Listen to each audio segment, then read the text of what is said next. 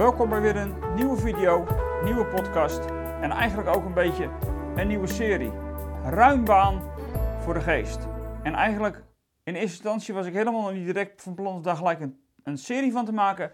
Maar dat gaan we wel doen. Omdat ik iets ontdekte. Rond het thema hemelvaart ontdekte ik ineens iets heel moois. Wat in het hemelvaartsevangelie ineens heel zichtbaar werd. En daardoor doen we een serie Ruimbaan voor de geest. En ik denk dat het de meeste van onze kijkers en luisteraars wel aanspreekt, want dat is altijd de vraag die ergens een beetje blijft liggen.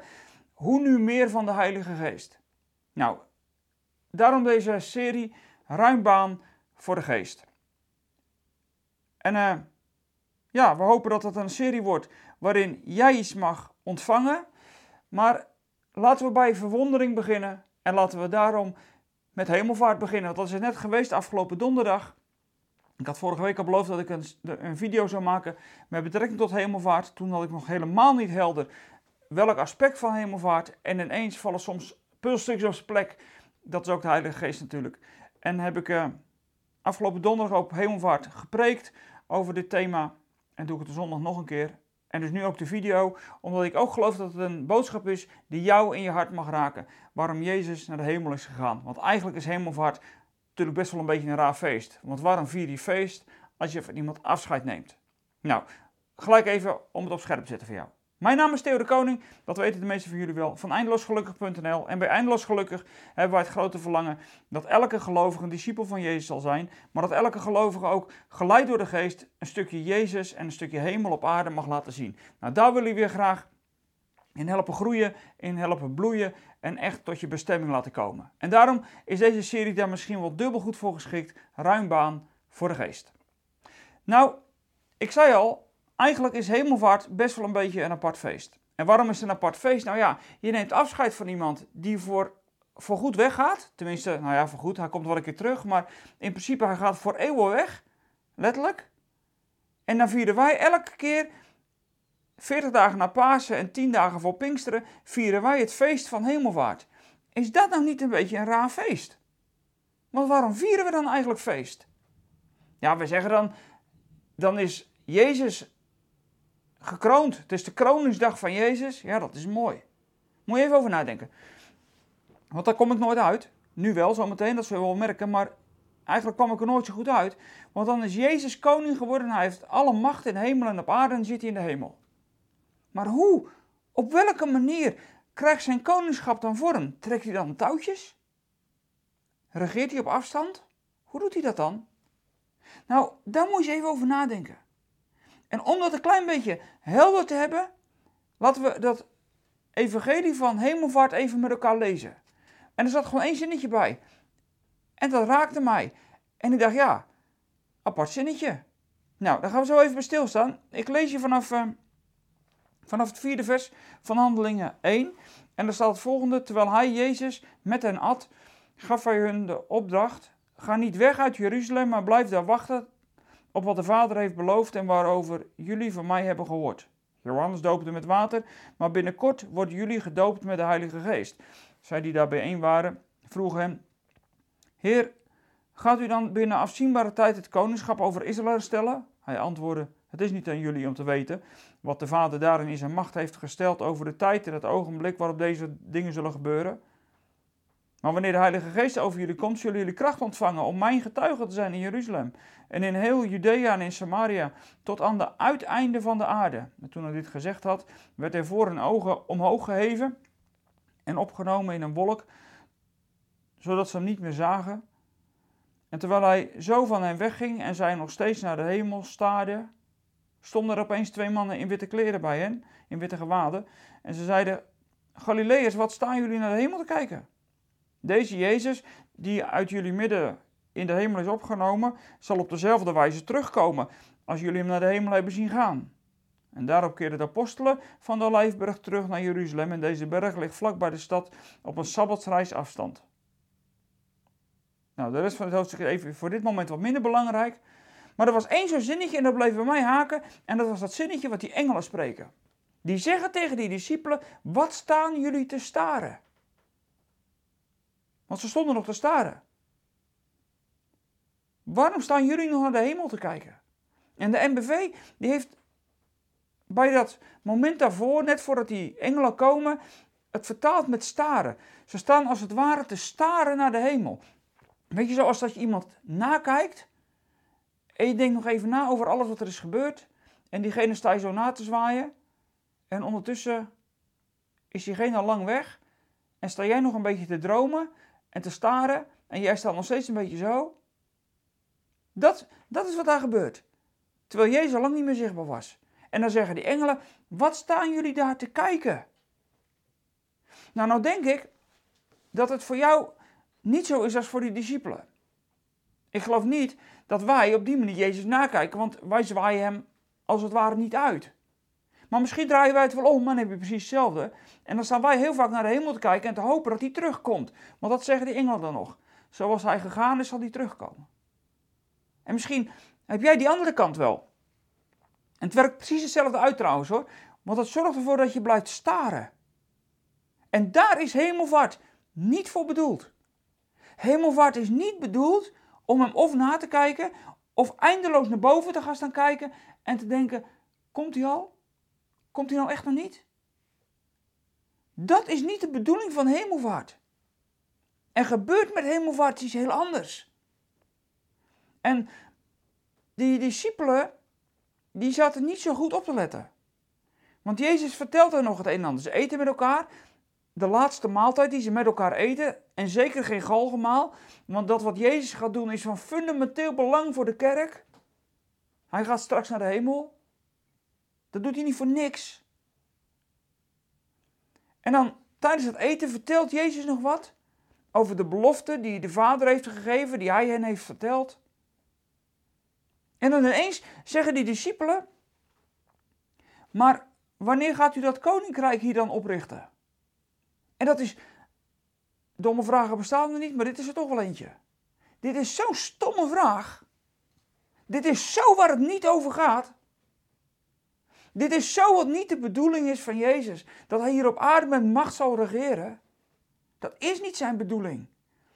Dat had hij al duidelijk gemaakt. Op Palmzondag. Als hij met zijn ezeltje de stad binnenkomt. Dat had hij het ook al gezegd. Dat dat niet de bedoeling was. Het gaat om een geestelijk koninkrijk.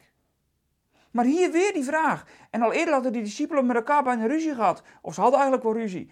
Toen die zonen van Zebedeus kwamen en kwam vragen of dat zij aan de linker en rechterhand van Jezus mochten zitten. Of dat ze minister-president of minister van Financiën mochten zijn of zoiets.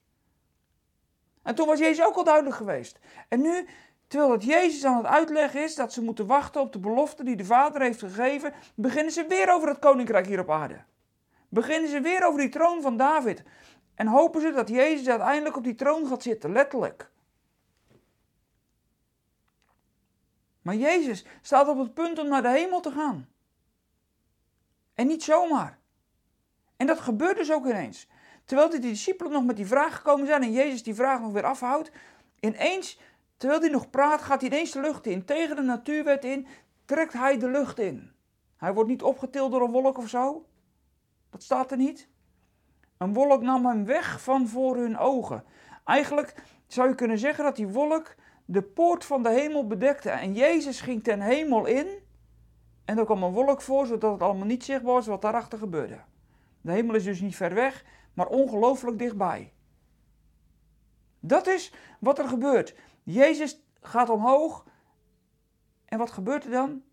Nou, Jezus, en dat zegt de Hebreeënschrijver prachtig, die zegt hij is de hemelen doorgegaan. Hij is het binnenste heiligdom binnengegaan.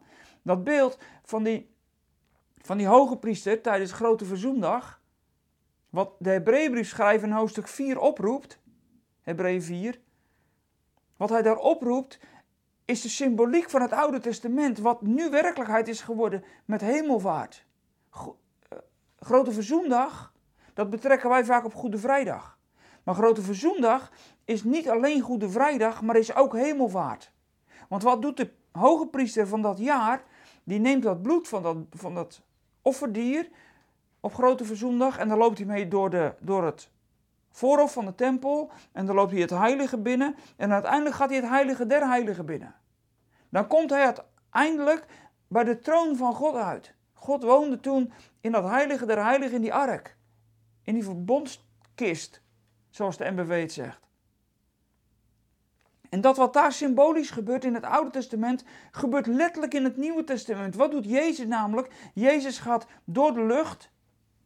Dat is wat we hier zien. Gewoon de wolken, de lucht. Dat is eigenlijk het voorhof. En gaat hij vervolgens door de tweede hemel, daar waar de geestelijke strijd plaatsvindt, waar de engelen zijn en ook de demonen, wat ook direct om ons heen is overigens, daar heb ik al een eerder keer wat over gezegd. En hij gaat vervolgens door naar die derde hemel, hij gaat door naar de troonzaal van God, als de hoge priester met een hoofdletter. En zo komt hij binnen in de troonzaal van God de Vader. En hij komt bij zijn vader en wat heeft hij bij zich? Zijn eigen bloed.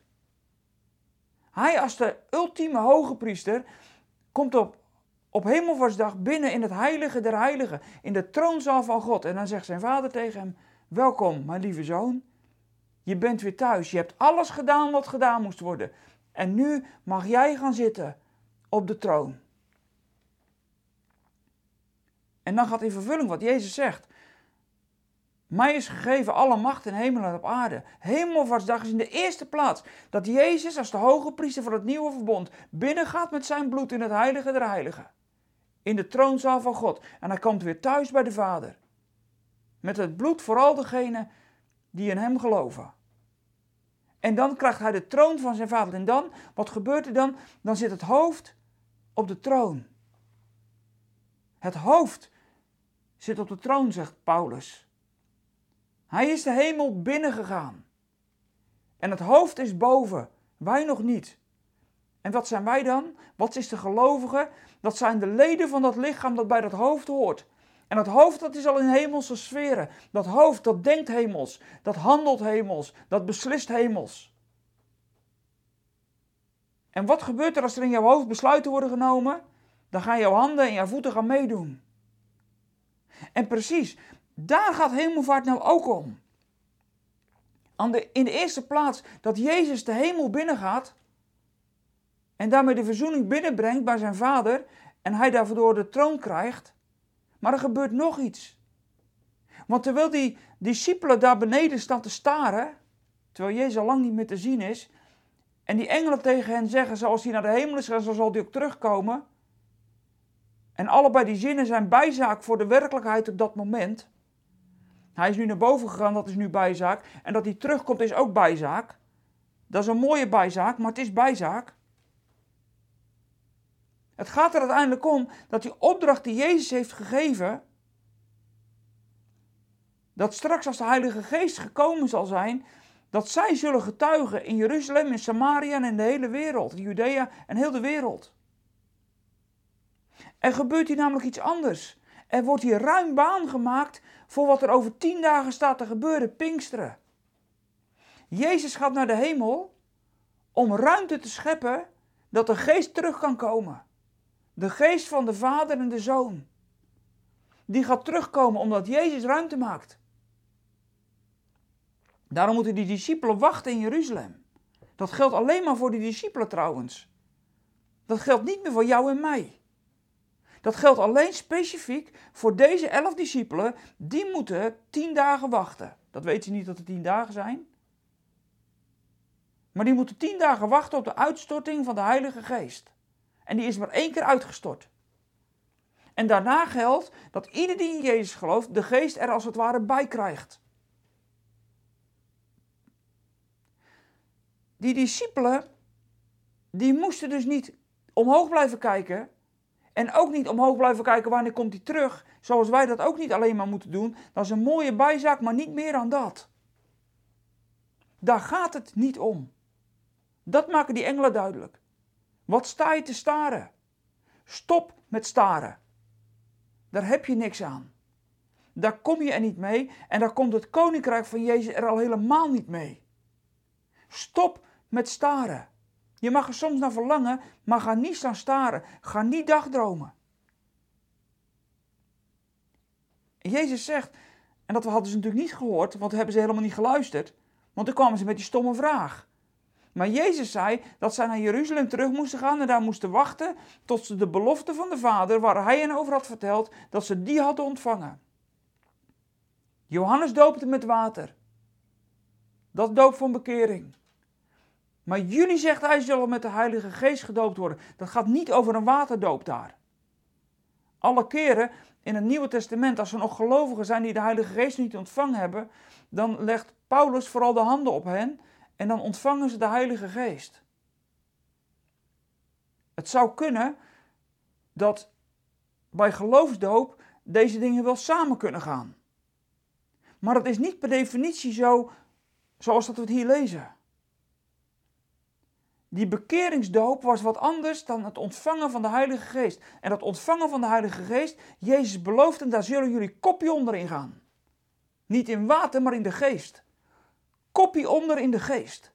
Overspoeld, overweldigd, te groot, te veel om te beseffen. Dat zal jullie straks overkomen. Toen je door Johannes de Doper werd gedoopt, ging je kopje onder. En je stikte als het ware bijna in dat water waarin je je oude mens stierf.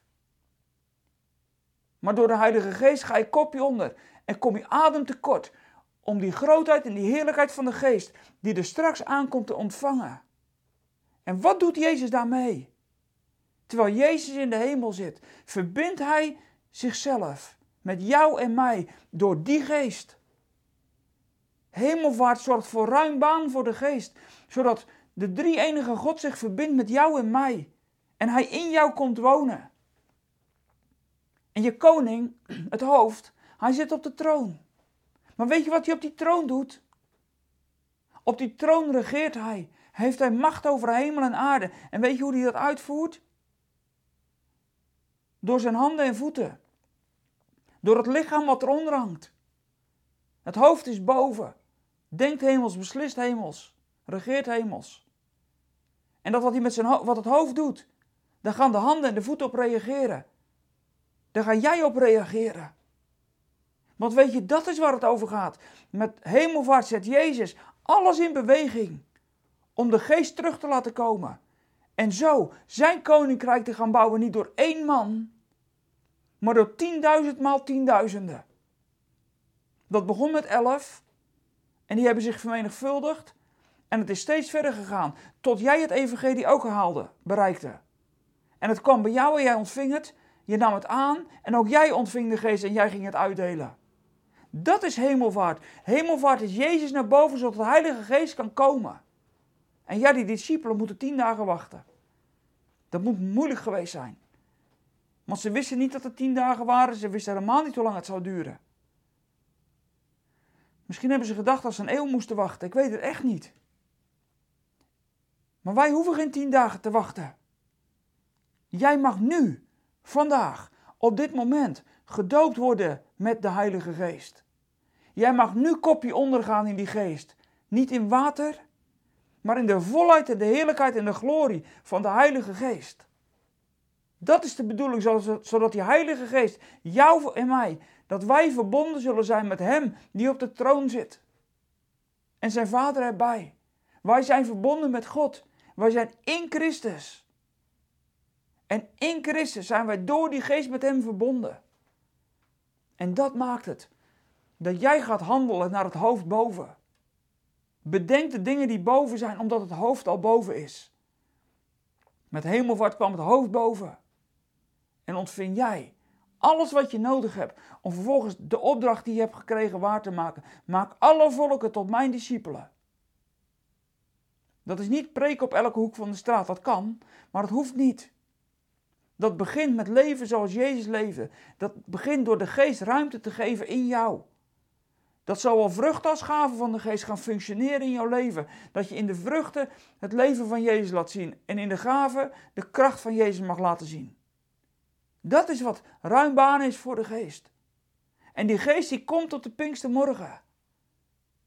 En die laat precies zien wat jij en ik direct bij jouw geloof ontvingen. Maar misschien staat die Heilige Geest een beetje achteraf nog. En is hij niet in beweging kunnen komen in jouw leven, omdat dat stukje nog moet gebeuren. Dat je je daar nog voor open mag stellen. En dat we op dit moment in de naam van Jezus de Heilige Geest over je leven opnieuw uitspreken. Niet omdat hij nog moet komen, niet omdat hij er nog niet is, want hij is er.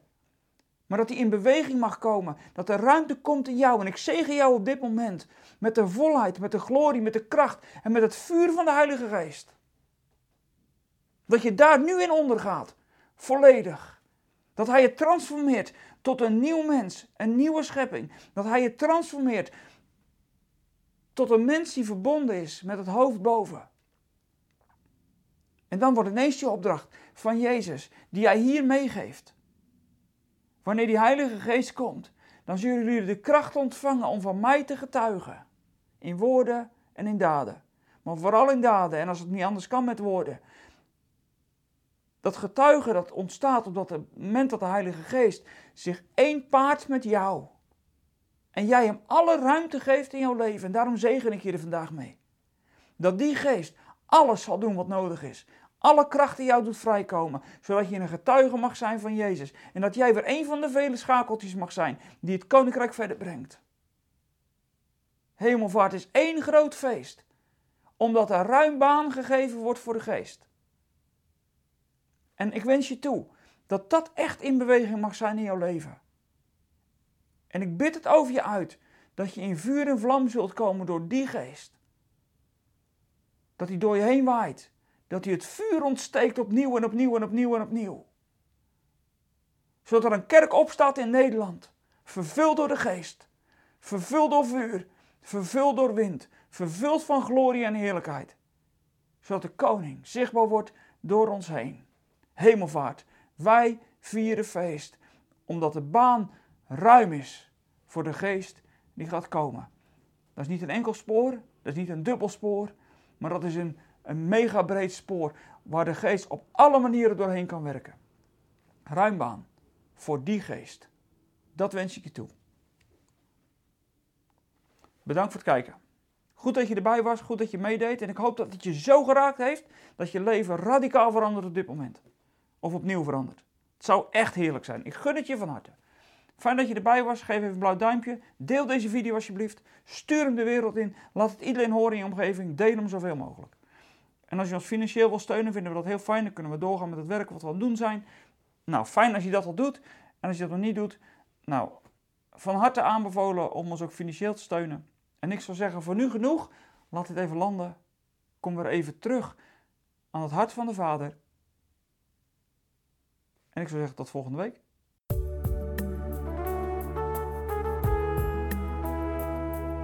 We zijn er weer aan het einde van deze podcast. Spreken deze podcast je aan en wil je ons met de gift ondersteunen? Kijk dan voor meer informatie op www.eindeloosgelukkig.nl/podcast.